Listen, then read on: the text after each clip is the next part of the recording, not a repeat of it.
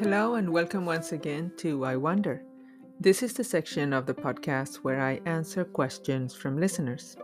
So today we have a question from Shauna, and she asks, what suggestions do you have for a person who is just starting to make art?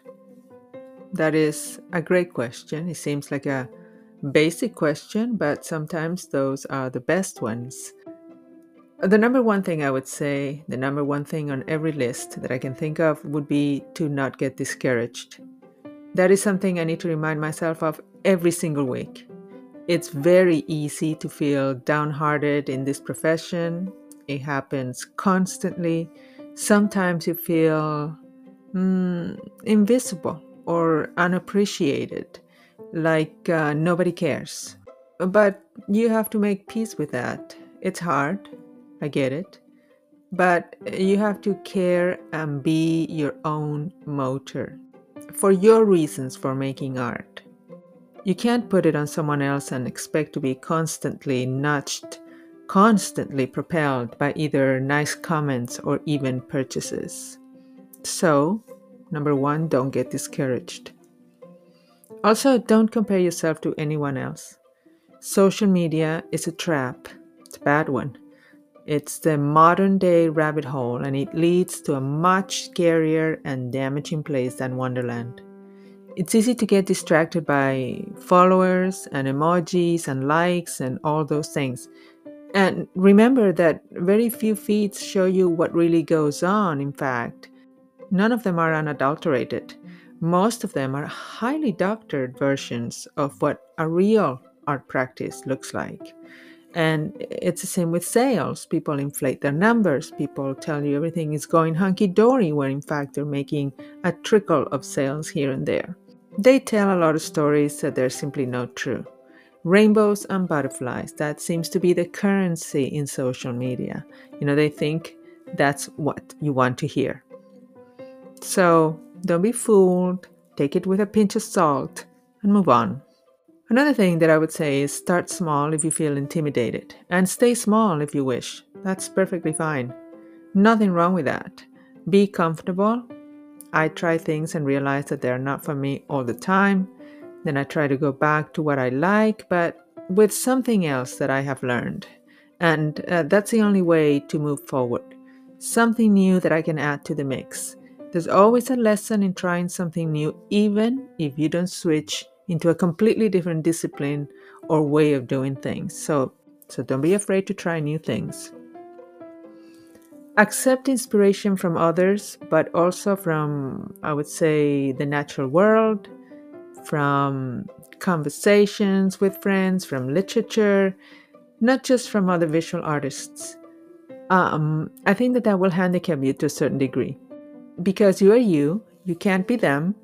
You cannot replicate their artwork because you have different experiences and different skills. So your work is also impossible to imitate because basically it's you. What else? There are no tricks. There are no shortcuts. I always say that. Work that didn't grow organically always looks clunky. It looks contrived. Don't try to skip ahead and create something that is just a decorative version of someone else's thought process. This links to what I was saying earlier. It took that person time and reflection to get where they are. So you must put in the work, do your homework, and do it many, many times. Then you'll see in which direction you grow as an artist, and it might be a completely different direction. If you are to compete with anybody, and I don't recommend competition at all, compete with yourself. Everyone loves challenges from groups. They are very popular. But if I tell you the truth, I am already challenged by my own condition.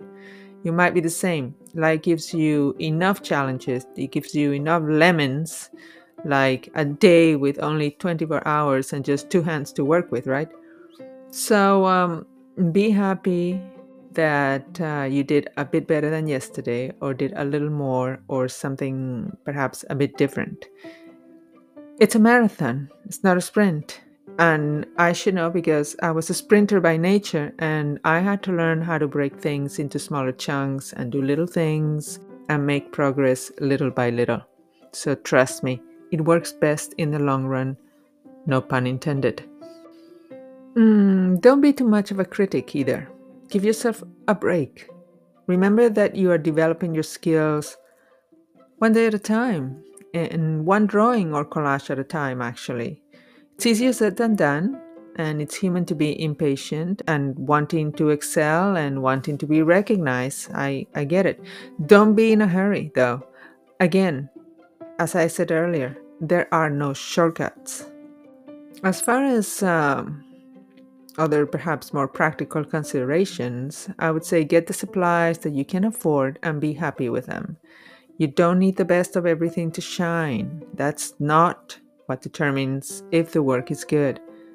Learn to discern quality, that's fine and dandy, but don't beat yourself up if something is out of your reach financially.